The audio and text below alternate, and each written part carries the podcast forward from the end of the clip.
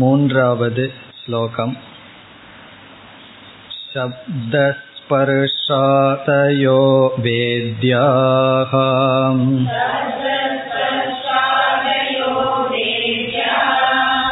वैचित्र्याज्जागरे पृथक्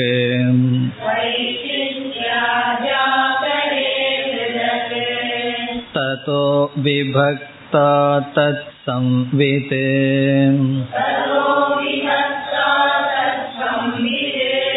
ऐकरूप्यान्न भिद्यते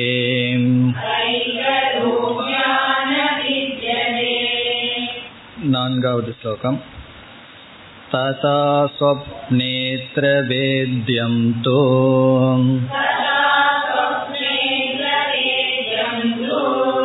न स्थिरं जागरे स्थिरम् तद्वेतोतस्तयो संवित्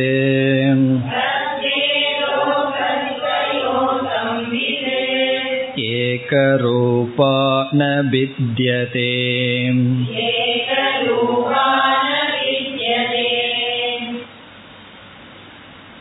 மூன்றாவது ஸ்லோகத்திலேயே வித்யாரண்யர் வேதாந்தத்தை ஆரம்பித்து விட்டார். இந்த தத்துவ விவேக பிரகரணத்தில் ஆரம்பத்திலிருந்து கடைசி வரை வேதாந்தத்தில் பேசப்படுகின்ற கருத்துக்களை படிப்படியாக கூற இருக்கின்றார். அதில் முதலில் மூன்றிலிருந்து ஒன்பதாவது ஸ்லோகம் வரை ஜீவனுடைய உண்மையான தத்துவமான சொரூபம் சச்சிதானந்த சொரூபம் என்று நிலைநாட்டுகின்றார். ஜீவன் உண்மையில் சச்சிதானந்த சொரூபமாக இருக்கின்றான் என்பதை நிலைநாட்டுகிறார். அதில் முதலில் சித் அம்சத்தை எடுத்துக் கொள்கின்றார். ஜீவன் சைத்தன்ய சொரூபம் சித் சொரூபம் என்பதை எடுத்துக் கொள்கிறார். அந்த கருத்தை மூன்றிலிருந்து ஆறாவது ஸ்லோகம் வரை செய்கின்றார். இங்கு சித் என்ற சொல்லுக்கு பதிலாக வித்யாரண்யர் பயன்படுத்துவது சம்வித் என்று நாம் பார்த்தோம். சம்வித் என்றால் சைத்தன்யம் அறிவு சுரூபம். இதில் மூன்றாவது ஸ்லோகத்தில் மூன்று கருத்துக்களை வித்யாரண்யர் கூறினார் என்று நாம் பார்த்து முடித்தோம். முதல் கருத்து ஜாகிரத அவஸ்தையில் விஷயங்கள் ஒன்றுக்கு ஒன்று வேறாக இருக்கின்றது. இந்த அவஸ்தையில் எந்த பொருளும் ஒரே மாதிரி இல்லை ஒன்றுக்கு ஒன்று வேறுபட்டு இருக்கின்றது. அதற்கு காரணம் என்னவென்றால் ஒவ்வொரு பொருளுக்கும் தனிப்பட்ட குணம் இருக்கின்றது. அது மட்டுமல்ல நமக்கு விதவிதமான ஞானம் இருப்பதனால் அந்த ஞானத்துக்கு காரணம் விதவிதமான பொருள்கள் இருக்கின்றது. இரண்டாவதாக நாம் பார்த்த கருத்து இந்த அறிவானது பேதங்களுடன் கூடிய பொருள்களை காட்டிலும் வேறுபட்டது. இந்த அறிவு அனுபவிக்கப்படுகின்ற விஷயங்களை காட்டிலும் வேறுபட்டது. மூன்றாவது கருத்து இங்கு அறிவு என்று சொல்லப்பட்ட சம்வித் ஏகா அது ஒன்றுதான். காரணம் அது ஒன்றாக இருந்தால்தான் அனைத்து அறிவையும் அது மாறாமல் இருந்து எல்லா அறிவையும் பிரகாசப்படுத்த முடியும். எல்லா விஷயங்களையும் பிரகாசப்படுத்த முடியும். இவைகளெல்லாம் ஜாகிரத அவஸ்தையில் இருக்கின்ற நியமங்கள் என்று கூறினார். இனி நாம் நான்காவது ஸ்லோகத்திற்கு செல்ல வேண்டும். இப்பொழுது நாம் நான்காவது ஸ்லோகத்திற்கு செல்கின்றோம். இதில் சொப்பன அவஸ்தையை எடுத்துக் கொள்கின்றார். இப்ப ஜாகிரத அவஸ்தையில் என்ன நிகழ்ந்தது அல்லது என்ன தத்துவம் என்று பார்த்தோம். இப்பொழுது நாம் சொப்ன அவஸ்தைக்கு செல்கின்றோம். சொப்பன அவஸ்தையில் என்ன? நான்காவது ஸ்லோகத்தினுடைய முதல் பகுதி ததா சொப்பனே. இதோடு ஒரு வாக்கியம் முடிவடைகின்றது. இந்த நான்காவது ஸ்லோகத்தில் பல வாக்கியங்கள் இருக்கின்றது. அதில் முதல் வாக்கியம் என்றால் ததா சொப்னே இது ஒரு சென்டென்ஸ் இதில் என்ன சொல்கிறார் என்றால் சொப்னே கனவிலும் சொப்பனம் என்றால் கனவு கனவு காண்கின்ற அவஸ்தையிலும் ததா என்றால் அவ்விதமே. கனவிலும் அவ்விதமே. அப்படி என்றால் என்ன கேள்வி நீ? கனவில் எவ்விதம் என்ற கேள்வி வரும். ஜாகிரதத்தில் எவ்விதமோ ஜாகிரத அவஸ்தையில் என்ன நியமங்களை பார்த்தோமோ அவ்விதமேதான் கனவு அவஸ்தையிலும். ததா சொப்னே பவதி. அவ்விதமே கனவிலும் ஏற்படுகின்றது கனவிலும் இருக்கின்றது. இனி எவ்விதம் என்றால் எவ்விதம் ஜாகிரத அவஸ்தையில் விஷயங்களுக்குள் வேற்றுமை உண்டு விஷயங்களிலிருந்து வேறுபட்ட அறிவில் வேற்றுமை இல்லையோ அவ்விதமே கனவிலும் விஷயங்களுக்குள் வேற்றுமை இருக்கின்றது விஷயங்களிலிருந்து வேறுபட்ட அறிவில் சம்வித்தில் வேற்றுமை இல்லை. இப்ப யதா ஜாகிரத் யதா எவ்விதம் ஜாகிரத அவஸ்தாயாம் விஷயங்கள் பரஸ்பர பின்னாக விஷயங்கள் ஒன்றுக்கு ஒன்று வேறுபட்டிருக்கின்றது.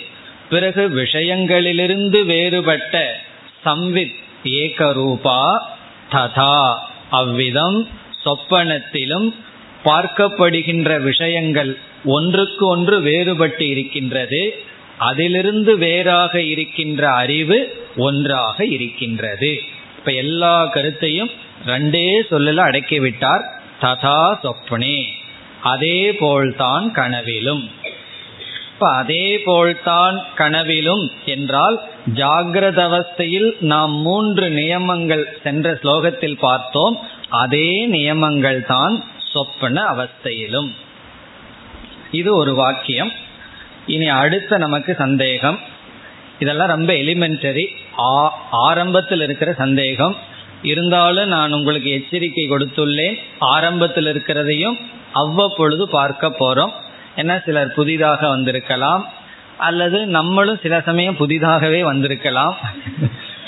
பல வருஷம் படிச்சிருந்தாலும் கிளாஸுக்கு புதிதாக வந்திருக்கலாம் அப்படின்னு என்ன மறந்துட்டு வந்திருக்கலாம். அதனால அப்பப்ப ஞாபகப்படுத்துகின்றோம்.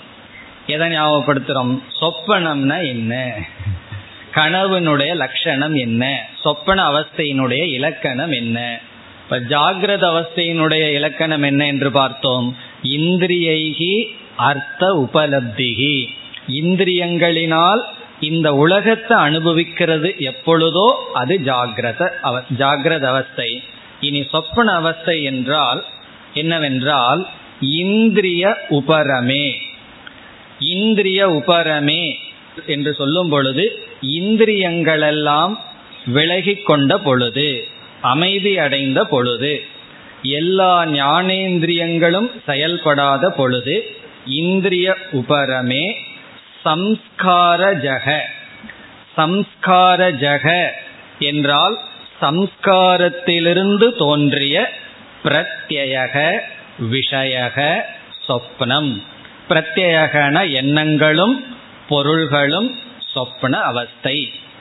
சுருக்கமா சொன்னா இந்திரியங்கள் எல்லாம் ஓய்வெடுக்கும் பொழுது நம்முடைய பதிவுகளிலிருந்து தோன்றிய எண்ணங்களும் விஷயங்களும் எப்பொழுது அனுபவிக்கப்படுகிறதோ அது சொப்ன அவஸ்தை. இதுக்கு லட்சண சமஸ்கிருதத்தில் இந்திரிய உபரமே சம்ஸ்காரஜக பிரத்யக விஷயக சொப்னக. இப்ப சொப்பனம் என்பது இந்திரியங்கள் அமைதியடையும் பொழுது என்று சொல்லும் பொழுது கண்கள் காதுகள் இவைகளெல்லாம் செயல்படாத பொழுது இவைகள் உறங்கிக் கொண்டிருக்கின்றது. ஆனால் மனது உறங்கவில்லை. இந்த இடத்துல வந்து மனதும் உறங்கும் பொழுது சுஷுப்தி அவஸ்தை. அடுத்தது பார்க்க போறோம். உறங்குவது இந்திரியங்கள் மட்டும். அதனாலதான் இந்திரிய உபரமே. இந்திரியங்கள் விலகி கொண்டது ஆனால் மனது விழித்து கொண்டிருக்கின்றது. சம்ஸ்காரங்கள் வெளிவந்து எண்ணங்களாக விஷயங்களாக எப்பொழுது இருக்கிறதோ அப்பொழுது சொப்பன அவஸ்தை. இதுக்கெல்லாம் லட்சணம் தான் இப்படியே இருக்கு தவிர சொப்பன அவஸ்தைய புரிஞ்சுக்கிறதுல கஷ்டமே கிடையாது. காரணம் என்ன?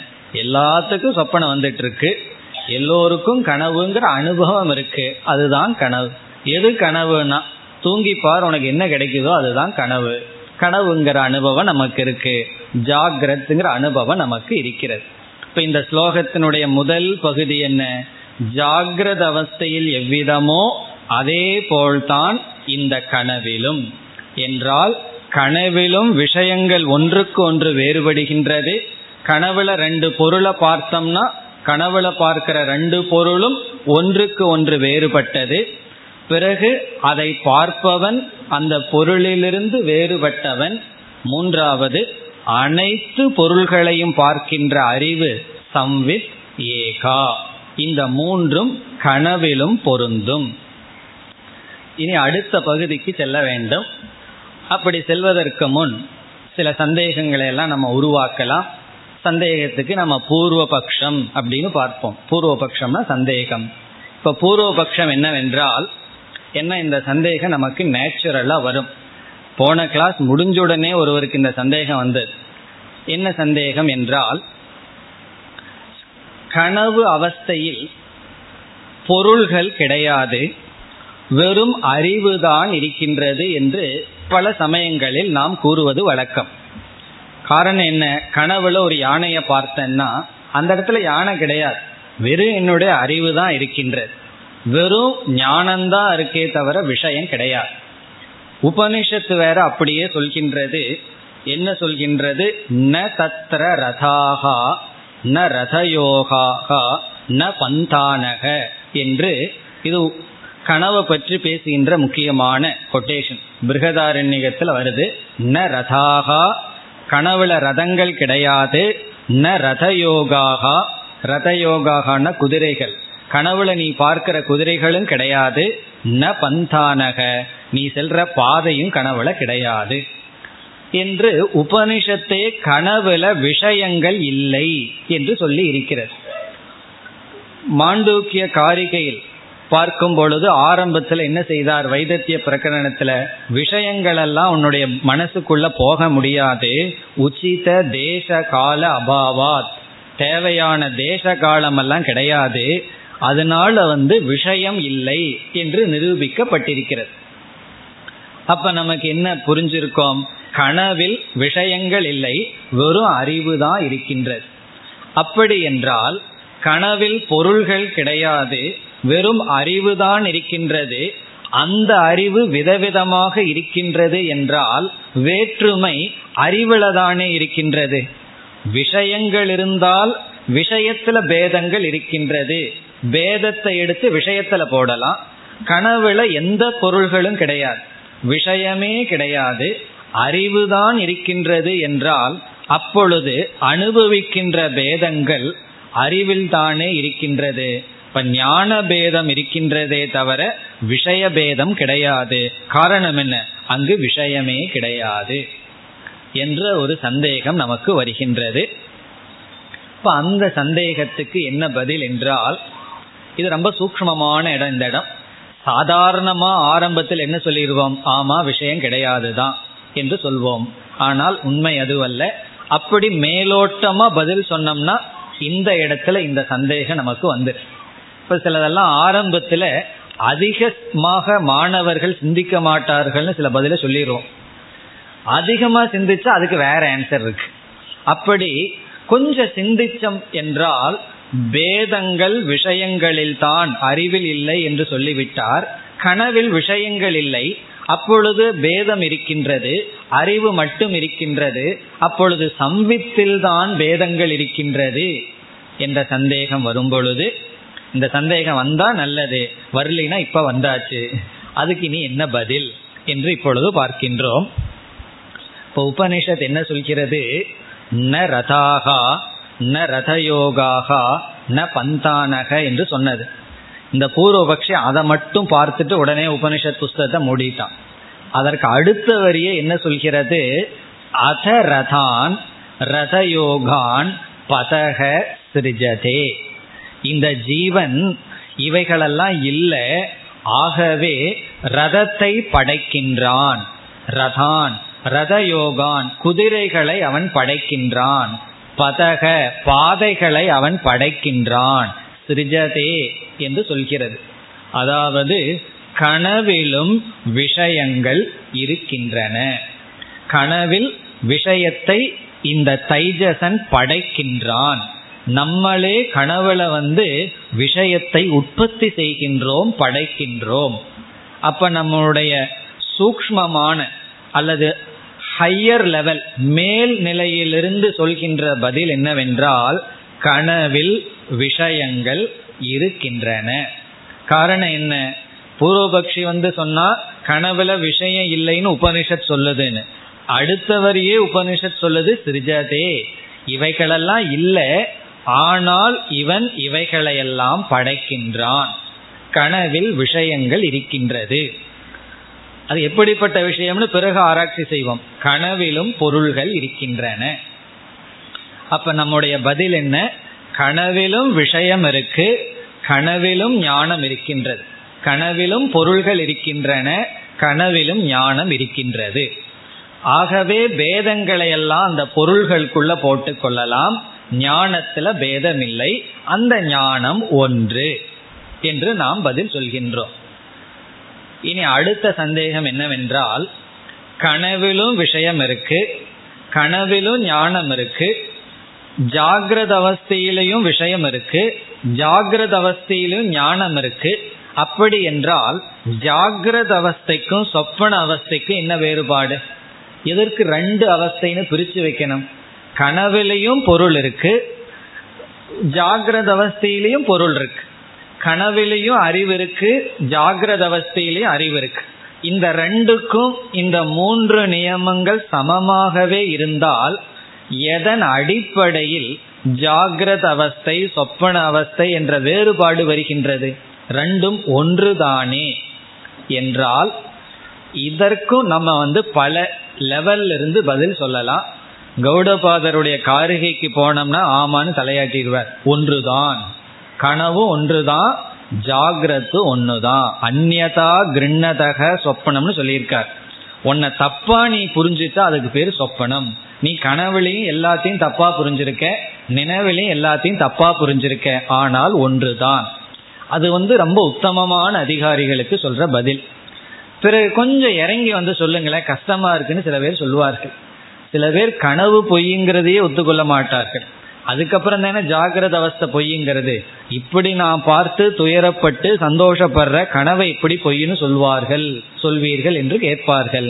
இப்போ அடுத்த லெவல்ல இறங்கி வந்தால் ஜாகிரத்துக்கும் சொப்பனத்துக்கும் வேறுபாடு இருக்கின்றது. ரொம்ப ஹையர் லெவல்ல வேறுபாடு இல்லைதான். ஆனாலும் கொஞ்சம் விவகாரத்துக்கு ஆரம்பத்துல படிகளாக போகணும்னா வேறுபாடு இருக்கின்றது. என்ன வேறுபாடு என்றால் அதைத்தான் அடுத்த பகுதியில் இங்கு வித்யாரண்யர் கூறுகின்றார். கனவில் இருக்கின்ற பொருள்கள் அஸ்திரமாக இருக்கின்றது. ஜாகிரத அவஸ்தையில் இருக்கின்ற பொருள்கள் ஸ்திரமாக இருக்கின்றது. அந்த பதிலை இங்கு கொடுக்கின்றார்.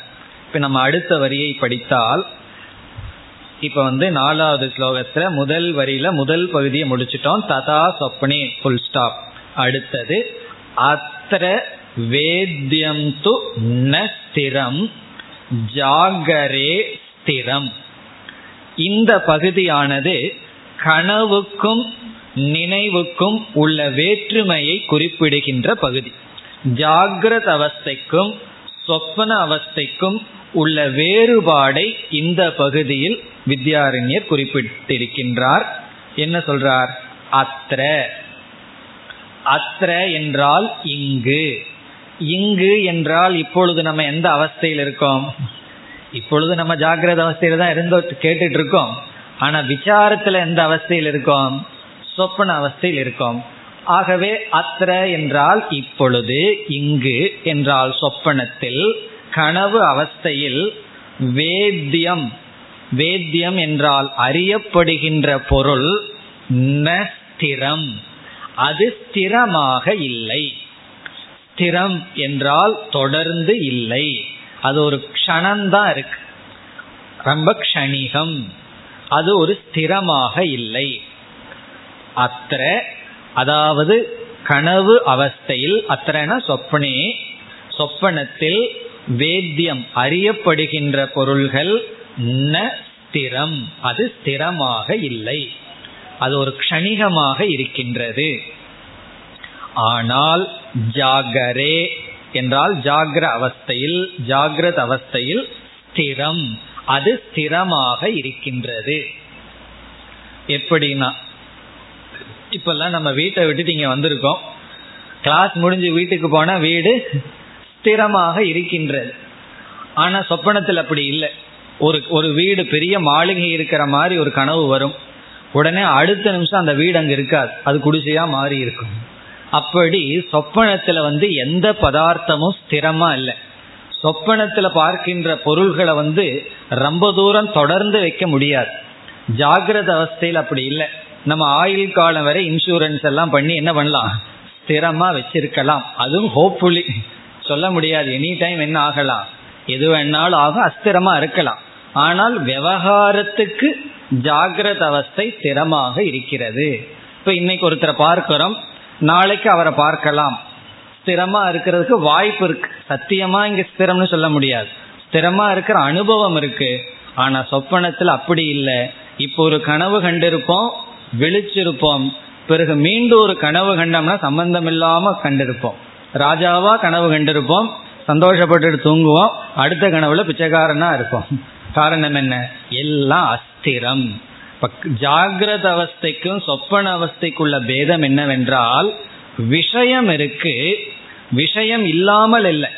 விஷயமே இல்லாதது சொப்பனம்னு சொல்லப்படவில்லை. சொப்பனத்துல விஷயம் இருக்கு ஆனா ஸ்திரமாக இல்லை. ஜாகிரதத்துல விஷயம் இருக்கு அது விவகாரத்துக்கு ஸ்திரமாக இருக்கின்றது. அதுதான் பேதம். இப்படி சொல்லி என்ன சொல்ற? சொப்பனத்துக்கும் ஜாகிரதத்துக்கும் பேதம் இருக்கின்றது. அப்படி பேதம் இருந்த போதிலும் ததா சொப்பனே. ஜாகிரத அவஸ்தையில பார்த்த அந்த மூன்று நியமங்கள் சொப்பன அவஸ்தையிலும் இருக்கின்றது. அந்த மூன்று நியமங்கள் என்ன? விஷயங்களுக்குள் பேதம் விஷயங்களிலிருந்து சைத்தன்யம் வேறுபட்டது சைத்தன்யம் ஒன்றானது. இனி இனி ஒரு பூர்வபக்ஷம் இனி ஒரு சந்தேகம். இனி ஒரு சந்தேகம் என்னன்னா சொப்பன அவஸ்தையில பொருள்கள் எல்லாம் அஸ்திரமா இருக்கு ஜாகிரத அவஸ்தையில ஸ்திரமா இருக்குன்னு சொன்னோம். இத கேட்ட உடனே ஒருத்தன் சொல்றான் ஜாகிரத அவஸ்தையிலேயும் சில பொருள்கள் எல்லாம் அஸ்திரமா இருக்கே எப்படின்னா மின்னல். மின்னல் இருக்கு அது ஸ்திரமா இல்லையே. அது ஒரு செகண்ட்ல வந்து போகுது. அப்போ அந்த விஷயமும் சொப்பனத்தில் இருக்கிற விஷயமும் ஒன்றா? என்று சில சந்தேகம் வரும். அல்லது நீர்க்குமளி இதெல்லாம் இந்த விளக்க ஆசிரியர்கள் கொடுக்கிற உதாரணம். அவர்களே இந்த மாதிரி சந்தேகத்தை உருவாக்கி எல்லாம் எதற்குனா கொஞ்சம் புத்தியை தீட்டுவதற்கு புத்தியை பாலிஷ் பண்றதுக்கு இந்த சந்தேகங்கள் எல்லாம் உருவாகின்றது. இப்ப ஜாகிரத அவஸ்தையிலே அஸ்திரமா இருக்கிறது என்றால் இப்ப இந்த இடத்துலதான் முக்கியமான கருத்து வருகிறது. நம்ம வந்து வேதாந்தத்துல வியாபகாரிகம் பிராதிபாசிகம்னு ரெண்டு விதமான சத்தியத்தை படிச்சிருக்கோம். வியாபகாரிக சத்தியம் பிராதிபாசிக சத்தியம்னு ரெண்டு சத்தியம். வியாபகாரிக சத்தியம் என்றால் நானும் இருக்கேன் பொருளும் இருக்கின்றது. இந்த ரெண்டும் சேர்ந்து இருக்கும். இப்பொழுது என்னுடைய அறிவு இல்லாட்டியும் கூட அந்த பொருள் தொடரும். நான் இருக்கேன் அறிபவன் இருக்கின்றான். இந்த அறிபவன் இருக்கும் பொழுது வேத்தியம் அறியப்படும் பொருளும் இருக்கு. அறிபவன் வந்து அந்த இடத்திலிருந்து போயிட்டா அறியப்படும் பொருள் தொடர்ந்து இருக்கு.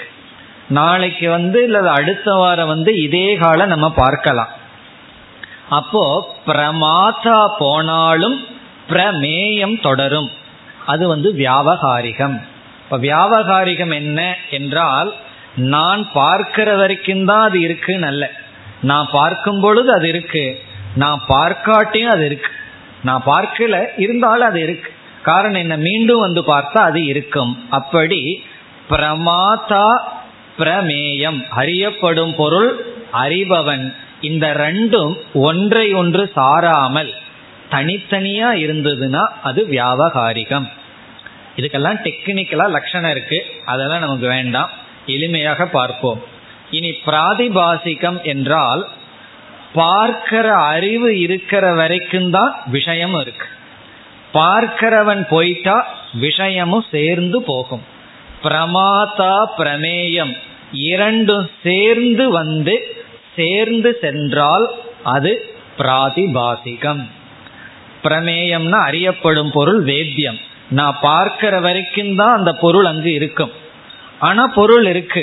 அந்த பொருளும் பிராதிபாசிகம். காரணம் என்ன? இந்த பார்க்கிற ஞானமும் பிராதிபாசிக ஞானம். நான் பார்க்கிற வரைக்கும் அது இருக்கு. இந்த ரெண்டும் சேர்ந்து வரும் சேர்ந்து போகும். ஆனா வியாபகாரிகம் அந்த சேர்ந்து வர்றது சேர்ந்து போறதுன்னு இல்லை. அது இருக்கு நான் பார்க்கிறேன். நான் பார்க்காவிட்டாலும் அது இருக்கும். அப்ப சொப்பனம்ங்கிறது சொப்பனத்துல பார்க்கிற ரியாலிட்டிங்கிறது பிராதிபாசிக சத்தியம். பிராதிபாசிக சத்தியம்னா அந்த பொருள் இருக்கு எதுவரைனா நான் பார்த்து கொண்டிருக்கும் வரை. ஆனாலும் அங்கு ஒரு விதமான பொருள் இருக்கு. அந்த பொருளைத்தான் பிராதிபாசிகம் சப்ஜெக்டிவ் ரியாலிட்டி அப்படின்னு சொல்றோம். சப்ஜெக்டிவ் ரியாலிட்டினா நான் இருக்கிற வரைக்கும் அங்கு ஏதோ ஒரு பொருள் இருக்கிறது. ஆப்ஜெக்டிவ் ரியாலிட்டினா நான் இருக்கிறனோ இல்லையோ பொதுவா அந்த பொருள் இருக்கின்றது.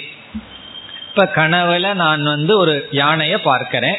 அந்த யானை எவ்வளவு தூரம் இருக்குன்னா அங்கும் விஷயம் இருக்கு. அந்த யானை என்னுடைய சம்ஸ்காரத்திலிருந்து தோன்றியுள்ளது. அந்த கனவுல பார்க்கிற யானைக்கு சம்ஸ்காரங்கள் தான் உபாதான காரணம். அந்த நம்மளுடைய சம்ஸ்காரம் வாசனைகள் இருக்கிறதல்லவா? அதிலிருந்து ரெண்டு தோன்றி இருக்கு விஷயமும் ஞானமும் தோன்றி இருக்கிறது. ரெண்டு சேர்ந்து இருக்கும் ஜாகிரத அவஸ்தையில அப்படி இல்லை. இந்த பிரபஞ்சமெல்லாம் என்னுடைய சம்ஸ்காரத்துல தோன்றல. ஈஸ்வரனுடைய மாயை ஈஸ்வரனுடைய மனதிலிருந்து தோன்றி இருக்கிறது. இப்ப என்ன முடிவுக்கு வர்றோம் கடைசியில? ஜாகிரத அவஸ்தை வியாபகாரிக சத்தியம். சொப்பன அவஸ்தை பிராதிபாசிக சத்தியம். கீழான சத்தியம் மேலான சத்தியம். இனி பிரம்மன் வந்து பாரமார்த்திக சத்தியம்னு சொல்றோம் அப்படி அப்சல்யூட் ரியாலிட்டிங்கிறது பிரம்மன் விவகாரத்துக்கு உண்மையா இருக்கிறது ஜாகிரத அவஸ்தை. பிறகு நமக்கு மட்டும் உண்மையா இருக்கிறது சொப்ன அவஸ்தை. இதை நம்ம ஞாபகம் வச்சுக்க வேண்டிய கருத்து இந்த சொப்பன அவஸ்தையிலையும் பொருள் இருக்கின்றது விஷயங்கள் இருக்கின்றது. ஜாகிரத அவஸ்தையை காட்டிலும் மிக குறைவான சத்தா. ஆனாலும் பொருள் இருக்கிறது. அதெல்லாம் எப்படி நிரூபிப்பார்கள் என்றால் கனவுல ஒருவனுக்கு பசி வந்திருக்கு. அப்பொழுது ஜாகிரத அவஸ்தையில் இருக்கிற உணவு அவனுக்கு பயன்படாது. கனவு அவஸ்தையில் இருக்கிற உணவை சாப்பிட்டா தான் அவனுக்கு வந்து அந்த பசி நீங்கும். இந்த மாதிரி ரொம்ப கனவுல பசி வர்றதுக்கு காரணம் ஜாகிரத அவஸ்தையில இவனுக்கு ரொம்ப நேரம் பசியா இருந்திருக்கு. ஏன்னா பசியா ஒரு ஒருவன் ரொம்ப பசியா அனுபவிக்கணும்னா கொஞ்சம் நேரம் சாப்பாடு கிடைக்காம இருக்கணும்.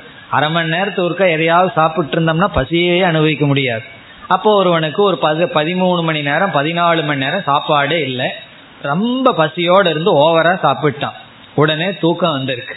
அந்த தூக்கத்துல இவனுடைய சம்ஸ்காரம் எவ்வளவு நேரம் ரொம்ப இருந்தது? பசியா ரொம்ப நேரம் இருந்திருக்கான். உடனே கனவுல பசி வந்திருக்கு. இப்ப ஜாகிரத அவஸ்தையில் இருக்கிற பதார்த்தம் அவனுடைய பசியை நீக்கிறதுக்கு பயன்படல. இப்ப சொப்பனத்துல இவனுக்கு ஒரு பதார்த்தம் தேவைப்படுது.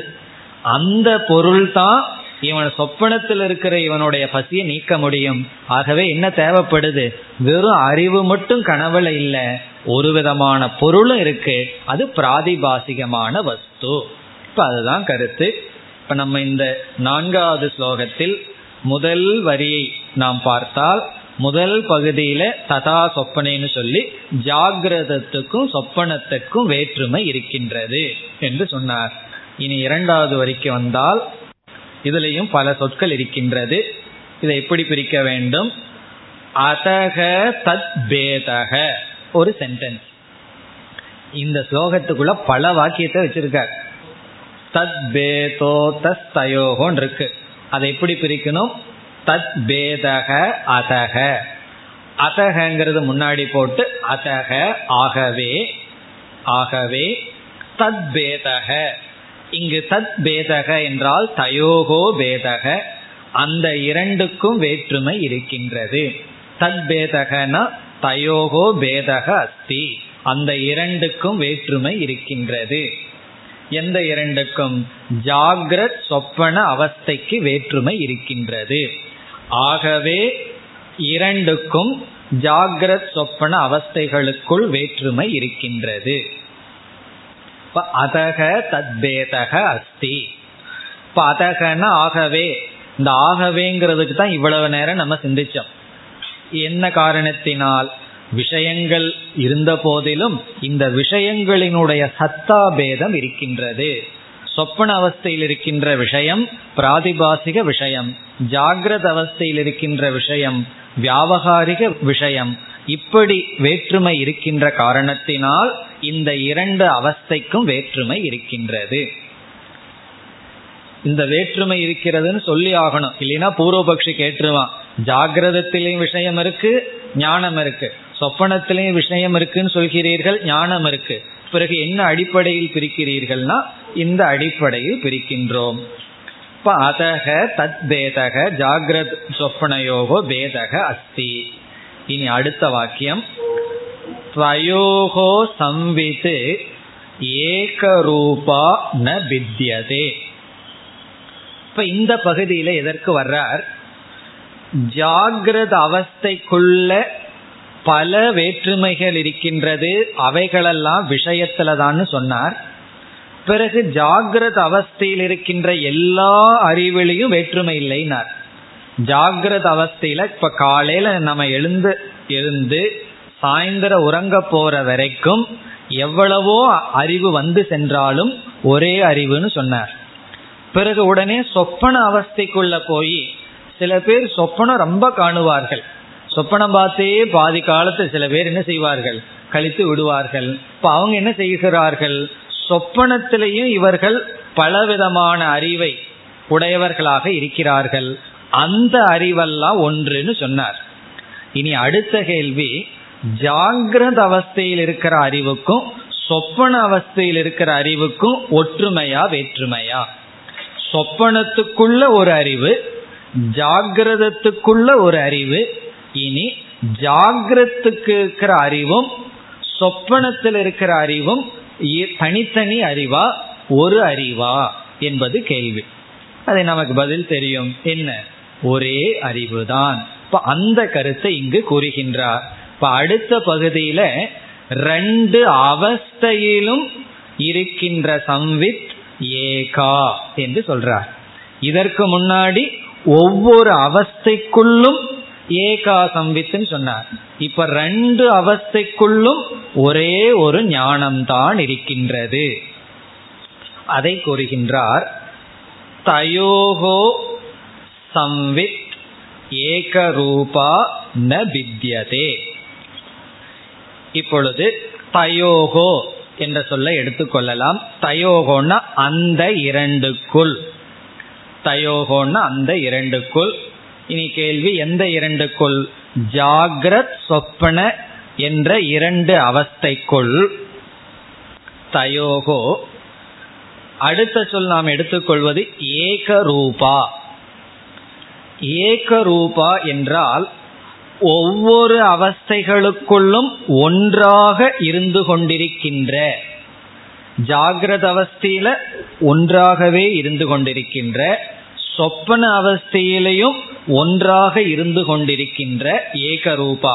இப்ப ஜாகிரத அவஸ்தையிலையும் ஒரே ஒரு ஞானம்தான் சொப்பன அவஸ்தையிலையும் ஒரே ஒரு ஞானம்தான் அப்படி ஒரு அறிவாக இருந்து கொண்டிருக்கின்ற இரண்டு அவஸ்தைகளுக்குள்ளும் இருக்கின்ற சம்வித் ஞானம் அறிவு ந பித்தியதே வேறுபடுவதில்லை. ந பித்தியதேனா வேறுபடுவதில்லை. இப்ப ஏக ரூபாங்கிற வார்த்தை ரொம்ப அழகான சொல். இப்ப எல்லா கருத்தையும் ரொம்ப அழகா சுருக்கமா அதே சமயம் விளக்கமா சொல்லி இருக்கிறார் இப்ப ஏக ரூபா தயோகோ ஏக ரூபான்னு சொல்லும் பொழுது ஒவ்வொரு அவஸ்தைகளுக்குள்ளும் ஒன்றாக இருந்து கொண்டிருக்கின்ற சம்வித். ஜாகிரத அவஸ்தையில ஒன்றாக இருந்து கொண்டும் சொப்பன அவஸ்தையில ஒன்றாக இருந்து கொண்டும் ஏகரூபமாக இருக்கின்ற ஞானம் ந பித்தியதேன தயோகோ. அந்த இருவருக்குள் வேற்றுமை அடைவதில்லை. அப்படின்னு என்ன சொல்றார் ஜாகிரத அவஸ்தையில ஒரு ஞானம் சொப்பன அவஸ்தையில ஒரு சம்வித். இந்த இரண்டும் ஒன்றுதான். அதுதான் ந பித்தியதே வேற்றுமை அடைவதில்லை.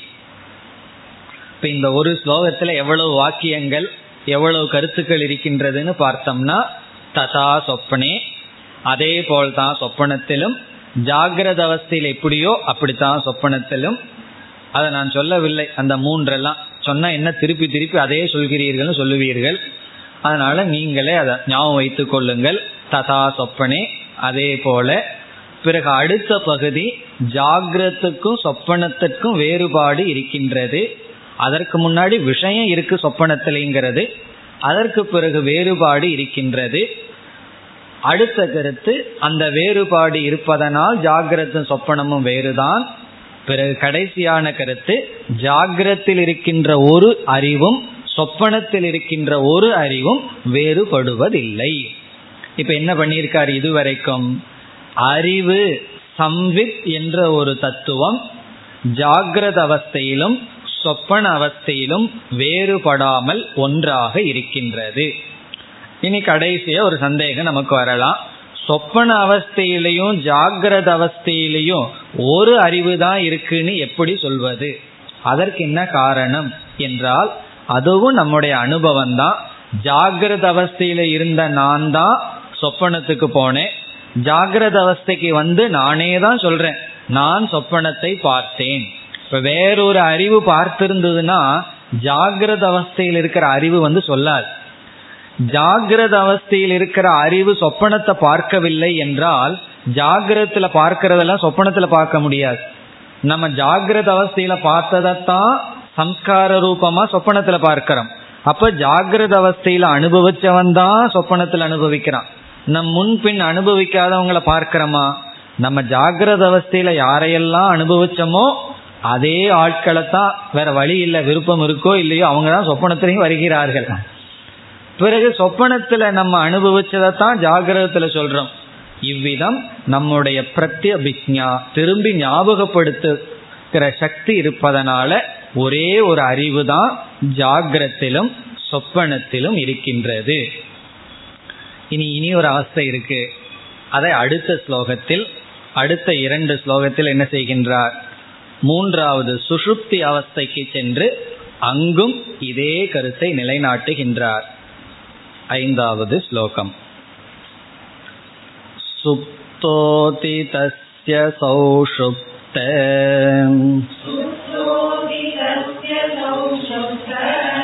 तमो भूतो भवेत् स्मृतिः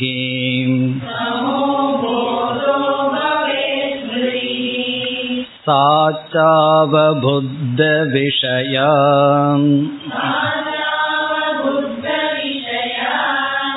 अवबुद्धं तत्तदा तमः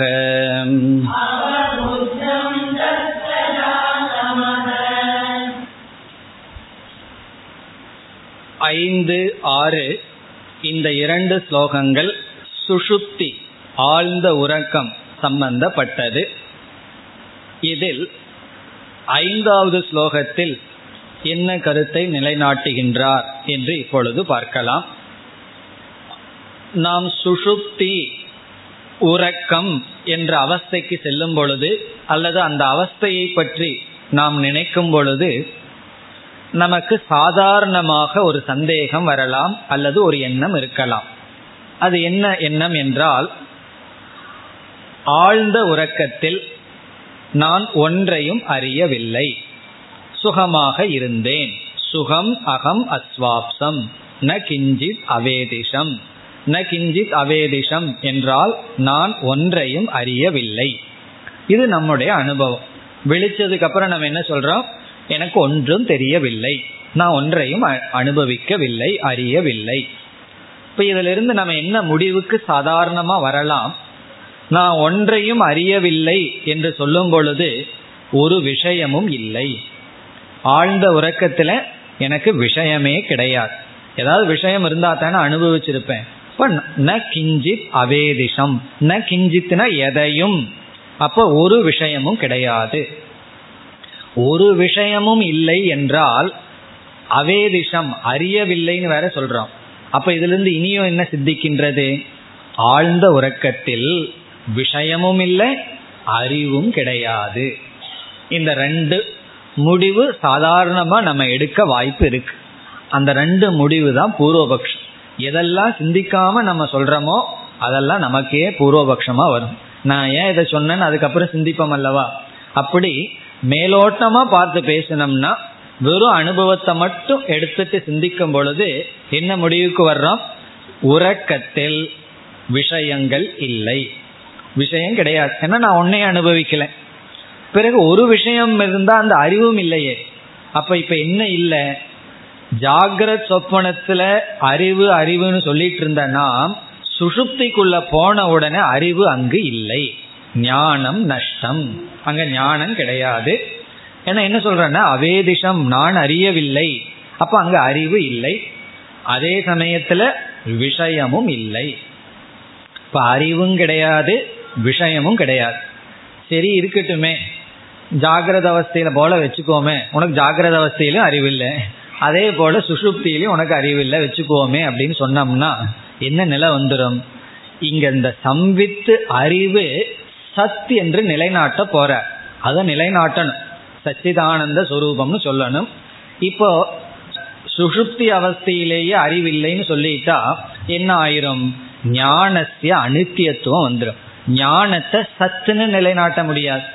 ஆழ்ந்த உறக்கத்தில் எனக்கு அறிவும் கிடையாது விஷயமும் இல்லைன்னா அது எப்படி சத்துன்னு சொல்ல முடியும்? ஆகவே என்ன சந்தேகம் நமக்கு வருது? ஆழ்ந்த உறக்கத்தில் விஷயமும் இல்லை அறிவும் இல்லை. அப்ப அறிவு அனித்தியமாகிறது. ஒரு அவஸ்தையில இல்லாம போகுது. ஒரு அவஸ்தையில தான் தோன்றுகிறது. அப்ப வந்து வந்து போறத நித்தியம்னு சொல்ல முடியாது. நித்தியம்னு சொல்ல முடியாத சத்தியம்னு சொல்ல முடியாது. அப்ப ஞானம் அசத் என்று நமக்கு வந்துவிடும். இவ்வளவு சந்தேகமெல்லாம் வரலாம். நமக்கு வருதோ இல்லையோ வித்யாரண்யருக்கு வந்தாச்சு. அதனால என்ன பண்றார்? இந்த ஐந்தாவது ஸ்லோகத்துல எதை நிலைநாட்டுகின்றார்?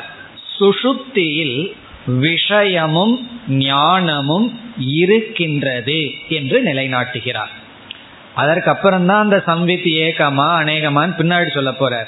இப்ப ஐந்தாவது ஸ்லோகத்தினுடைய சாரம் சுஷுப்தௌ சுஷுப்தியில் உறக்கத்தில் உறக்கம்னு சொன்னாவே போதும் இருந்தாலும் நம்ம வழக்கத்துல ஆழ்ந்த உறக்கம்னு வேற சொல்லிடுறோம். ஏன்னா உறக்கத்துல கனவு வருவதனால ஆழ்ந்த உறக்கம்னா கனவு இல்லாத உறக்கத்தில். விஷயக அஸ்தி ஞானம் அஸ்தி பொருளும் இருக்கின்றது விஷயம் இருக்குது ஞானமும் இருக்கின்றது. அதை நிலைநாட்டுகின்றார். அதுதான் ஐந்தாவது ஸ்லோகத்தினுடைய சாரம். பிறகு ஆறாவது ஸ்லோகத்தில் என்ன செய்யலாம்? விஷயமும் இருக்கு ஞானமும் இருக்குன்னு சொன்ன உடனே ததா சொப்பனேன்னு அங்க சொன்னார் அல்லவா? அதே போல சொல்லிடலாம். ஜாகிரத அவஸ்தையில விஷயமும் இருந்தது ஞானமும் இருந்தது. அப்ப என்ன சொன்னார்? விஷயங்களிலிருந்து ஞானம் வேறுபட்டது ஞானம் ஒன்றுன்னு சொன்னார். அதே போல் இங்கேயும் சொல்லலாம் ஆழ்ந்த உறக்கத்துல விஷயமும் இருக்கு ஞானமும் இருக்கு. இந்த ஞானம் விஷயத்திலிருந்து வேறுபட்டது இந்த ஞானம் ஒன்று. பிறகு இவர் இனி ஒன்னும் சொல்லி ஆகணும். அது என்னன்னு யூகிக்க முடியுதோ? இந்த சொப்பனத்தில் இருக்கிற ஞானம் பிறகு சுஷுப்தியில் இருக்கிற ஞானம் பிறகு ஜாகிரத்தில் இருக்கிற ஞானம் இந்த மூன்று ஞானமும் ஒன்றுதான். ஏன்னா இதுக்கு முன்னாடி என்ன செய்தார்? ஜாகிரத அவஸ்தையில் இருக்கிற அறிவும் சொப்பன அவஸ்தையில் இருக்கிற அறிவும் ஒண்ணுனார்.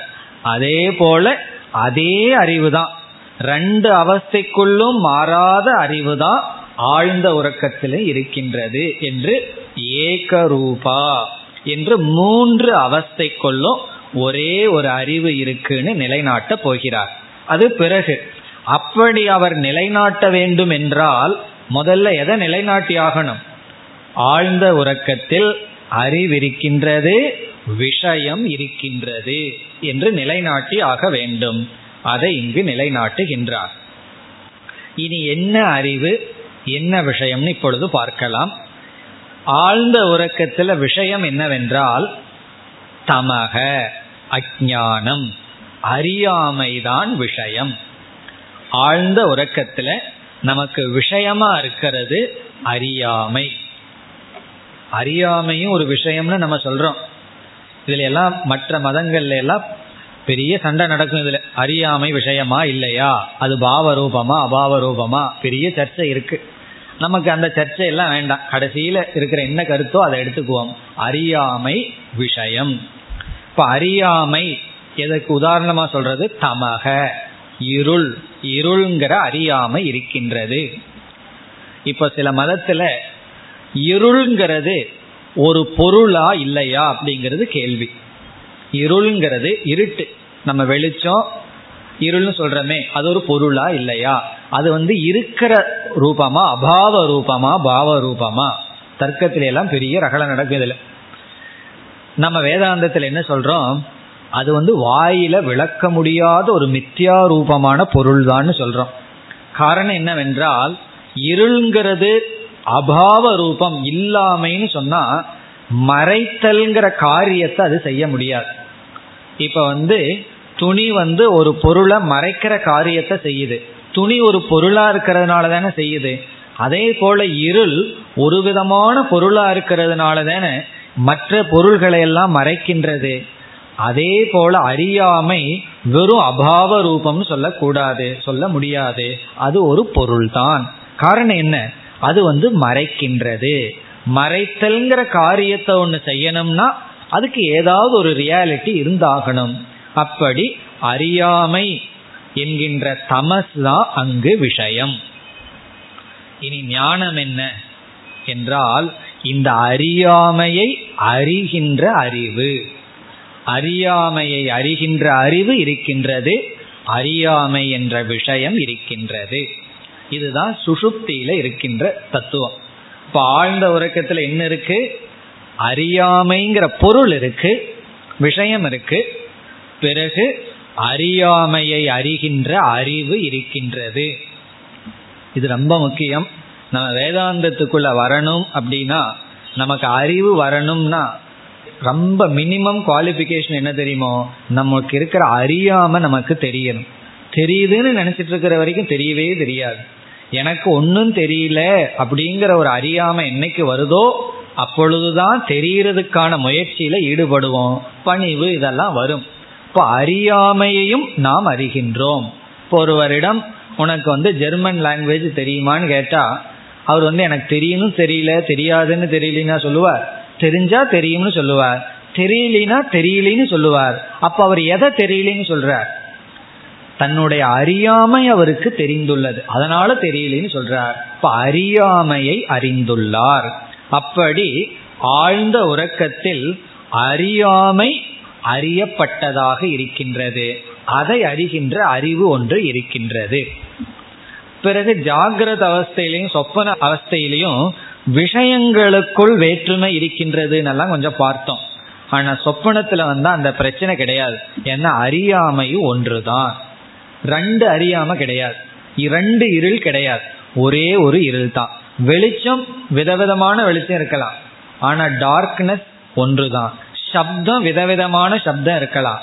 சைலன்ஸ் எவ்வளவு சைலன்ஸ் நான் வந்து இப்ப வந்து வாடான்னு சொல்றத பேசாம இருக்கேன் போடான்னு சொல்றத பேசாம இருக்கேன். இந்த பேசாம இருக்கிறதுக்கு என்ன வித்தியாசம்னா ஒரு வித்தியாசம் கிடையாது. அப்போ அசப்தத்துல பேதம் இல்லை தமஸ்ல பேதம் இல்லை அஜானத்துல பேதம் இல்லை ஒரே ஒரு விஷயம். அதனால இந்த இடத்துல விஷயங்களுக்குள் பேதம்ங்கிற சர்ச்சைக்கு இடம் கிடையாது. இங்க எதை நிலைநாட்டுறார்? அஜானம் என்கின்ற விஷயம் இருக்கின்றது. அதை அறிகின்ற அறிவு இருக்கின்றது. அதுதான் என்னுடைய சாரம். இனி இங்கு வந்து வித்யாரண்யர் இதை எப்படி நிலைநாட்டுகிறார் என்று பார்க்க வேண்டும். இவர் இங்கு நிலைநாட்டுகின்ற முறை எப்படி என்றால் நாம் ஆழ்ந்து உறங்கியதற்கு பிறகு விழித்து கொள்கின்றோம். விழித்து கொண்டவுடன் நம்முடைய மனதில் ரிமம்பரன்ஸ் ஸ்மிருதி ஒன்று வருகின்றது. ஸ்மிருதி என்றால் நினைக்கின்றோம். அதை வந்து ஸ்மிருதி என்று சொல்லப்படுகிறது. ரிமம்பரன்ஸ் நினைத்தல். நினைத்தல்னா மனதில் ஒரு ரிமம்பரன்ஸ் வருது. ஸ்மிருதி வருகிறது. அந்த ஸ்மிருதி என்னன்னு இப்பொழுது பார்க்கின்றோம். அந்த ஸ்மிருதி என்ன என்றால் நான் நன்கு உறங்கினேன் நான் ஒன்றையும் அறியவில்லை. நான் ஒன்றையும் அறியவில்லை என்ற ஒரு ஸ்மிருதி ஞாபகம் வருகின்றது. ஸ்மிருதினா ஞாபகம். இப்படி ஒரு ஞாபகம் நம்ம மனசுல வருகின்றது. இப்ப என்ன அறிவு ஞாபகத்துக்கு வருது? இப்ப விதவிதமானதை ஞாபகப்படுத்துறோம். மனதுக்குள்ள அந்த ஸ்மிருதி எல்லாம் வருது. இப்ப ஒருவர் வந்து நம்ம இடத்துல சொல்றார் நேத்து நான் உன் இடத்துல ஒன்னு சொன்னனே அது ஞாபகம் இருக்கான்னா உடனே சொல்றோம். ஆமா ஞாபகத்துக்கு வந்து விட்டது. அப்போ ஒரு அறிவு ஞாபகத்துக்கு வந்து விடுகிறது. அதே போல ஆழ்ந்து உறங்கி எழுந்தவுடன் ஒரு ஸ்மிருதி வருகிறது. அதுவும் ஞானம்தான். என்ன ஞானம்? நான் ஒன்றையும் அறியவில்லை என்ற ஒரு ஞானம் வருகிறது. இது முதல் பாயிண்ட் எழுந்தவுடன் ஸ்மிருதி வருகிறது. இனி அடுத்த கருத்து என்னவென்றால் ஸ்மிருதியை பற்றிய ஒரு நியமம். ஞாபகம் வருவது என்றதை பற்றிய ஒரு நியமம் என்னவென்றால் எதை நான் ஞாபகப்படுத்த முடியும் என்றால் எதை நான் அனுபவித்தேனோ அதைத்தான் ஞாபகப்படுத்த முடியும். ஸ்மிருதிகி அனுபவ பூர்விகா இது ஒரு நியமம். அனுபவ பூர்விகா என்றால் அனுபவத்தை முன்னிட்டது ஞாபகம். அனுபவத்தை முன்னிட்டது. எப்பொழுதெல்லாம் நான் ஞாபகப்படுத்தி சொல்றேன் அப்படின்னு சொல்றேனோ அப்பொழுதெல்லாம் எனக்கு அந்த அனுபவம் இருக்கிறது. ஒருவர்கிட்ட போய் சான்ஸ்கிரிட்ல எனக்கு ஒரு சந்தேகம்னா அவர் நான் ஞாபகப்படுத்தி சொல்றேன்னு எப்ப சொல்ல முடியும்? அதன் அவனுடைய அறிவு அவருக்கு இருந்தா சொல்ல முடியும். இவர் அது படிச்சதே இல்லைன்னா ஞாபகப்படுத்தி சொல்றேன்னா அங்க என்ன ஞாபகப்படுத்த முடியும்? எந்த லாங்குவேஜ் ஆகட்டும் எந்த ஒன்றை நான் ஞாபகப்படுத்தி சொல்றேன்னு சொன்னா எதை ஞாபகப்படுத்த முடியும்? அனுபவிக்கப்பட்டதுதான் ஸ்மிருதியாக வரும். ஆகவே ஸ்மிருதி அனுபவ பூர்விகா இந்த ரெண்டு நியமத்தை வச்சுட்டு இப்பொழுது என்னுடைய ஸ்மிருதி என்ன? தூங்கி எழுந்தவுடன் என்னுடைய மனதில் வந்த எண்ணம் என்ன என்றால் நான் எதையும் அனுபவிக்கவில்லை. அல்லது நான் அறியாமையிலிருந்து எழுந்தேன். இப்ப இதிலிருந்து அறியாமை என்பது அனுபவிக்கப்பட்டிருக்கின்றது. அறியாமைங்கிறது அனுபவிக்கப்பட்டதனால்தான் நான் எழுந்தவுடன் எனக்கு ஒன்றும் தெரியவில்லை என்ற ஸ்மிருதி வருகிறது. நான் ஒன்றும் அறியாதவனாக இருந்தேன் என்ற எண்ணம் ஞாபகம் எதை குறிக்கிறது? நான் ஒன்றையும் அனுபவிக்கவில்லை என்ற ஒரு அனுபவத்தை குறிக்கின்றது. இப்போ ஆழ்ந்த உறக்கத்தில் நான் அறியாமையை அனுபவித்தேன். பிறகு ஸ்மிருதி வருகிறதல்லவா? அதுல இருந்து என்ன தெரிகிறது? ஞானம் இருக்கின்றதுன்னு தெரியுது. ஞானம் எப்பொழுது இருக்கிறதுன்னு தெரியுது? ஸ்மிருதி வந்ததே நான் ஒன்றையும் அனுபவிக்கவில்லைங்கிற ஞானம் இருந்ததினுடைய லட்சணம். இப்ப ஞானமே இல்லைன்னா ஸ்மிருதி வராது. ஞானமே இல்லைன்னா ஞாபகப்படுத்த முடியாது. இப்ப ஞானமும் வருகிறது. அதுல இருந்து என்ன தெரிகிறது? ஒன்றையும் நான் அனுபவிக்கவில்லை என்ற அறிவும் எனக்கு இருந்தது. இப்படி ஸ்மிருதியினுடைய துணை கொண்டு அறிவு விஷயம் இந்த இரண்டையும் நிலைநாட்டுகிறார். என்ன அறிவு? நான் ஒன்றையும் அனுபவிக்கவில்லை என்ற அறிவும் அங்கு அறியாமை அனுபவிக்கப்பட்ட பொருள் என்ற விஷயத்தையும் நிலைநாட்டுகின்றார். அப்படி நிலைநாட்டுவதற்கு நம்முடைய ஸ்மிருதியை உதாகரணமாக எடுத்து கொள்கின்றார். இதெல்லாம் எப்ப பேச முடியும்னா விழிச்சதுக்கு அப்புறம் தான் பேச முடியும். தூங்கிட்டு இருக்கும்போது ஒன்றும் பேச முடியாது. மீறி பேசினோம்னா சத்தம் வேணா வரும். கொரட்ட சத்தம் வேணா வருமே தவிர அங்கிருந்து வேற எந்த சப்தமும் வராது. காரணம் என்ன? எந்த விதமான விஷயமும் அங்கு இல்லை. அறியாமையை தவிர. இப்ப அறியாமைங்கிறது விஷயம். அறியாமையை நான் அனுபவிக்கிறேங்கிற அறிவு அங்க இருந்தது. அதனாலதான் இவனுக்கு வந்து நான் ஒன்றையும் அறியவில்லைங்கிற ஸ்மிருதி வந்தது. அந்த ஸ்மிருதியிலிருந்து அறியாமையை அனுபவிப்பவன் அறியாமையை அனுபவிக்கிற அறிவும் அறியாமைங்கிற விஷயமும் சித்திக்கின்றது என்று நிலைநாட்டி பிறகு என்ன சொல்ல போறார்? இந்த அறியாமையிலிருந்து இந்த அறிவு வேறுபட்டது. இந்த அறிவானது ஜாகிரத் சொப்பனத்தில் இருக்கின்ற அறிவிலிருந்து வேறுபடவில்லை. ரெண்டு அறியாமையிலிருந்து இந்த அறிவு வேறுபட்டது. இந்த அறிவு ஒன்று என்று மூன்று அவஸ்தையிலும் ஒரே ஒரு அறிவு இருக்கின்றது என்று நிலைநாட்டப் போகின்றார். இப்ப ஐந்தாவது ஸ்லோகத்துல இப்ப முதல் சொல்ல எடுத்துட்டோம்னா சுப்தோதி தஸ்ய சுப்தோதி தஸ்ய என்றால் தூங்கி விழித்தவனுக்கு சுப்தக பூர்வம் சுப்தக பஷாத் உத்திதக. முன் தூங்கி பிறகு எழுந்தவனுக்கு பூர்வம் சுப்தக பஷாத் உத்திதகன சுப்தோதி தஸ்ய. அல்லது சுப்தம்னா சுஷுப்திகி தஸ்மாத் உத்திதக.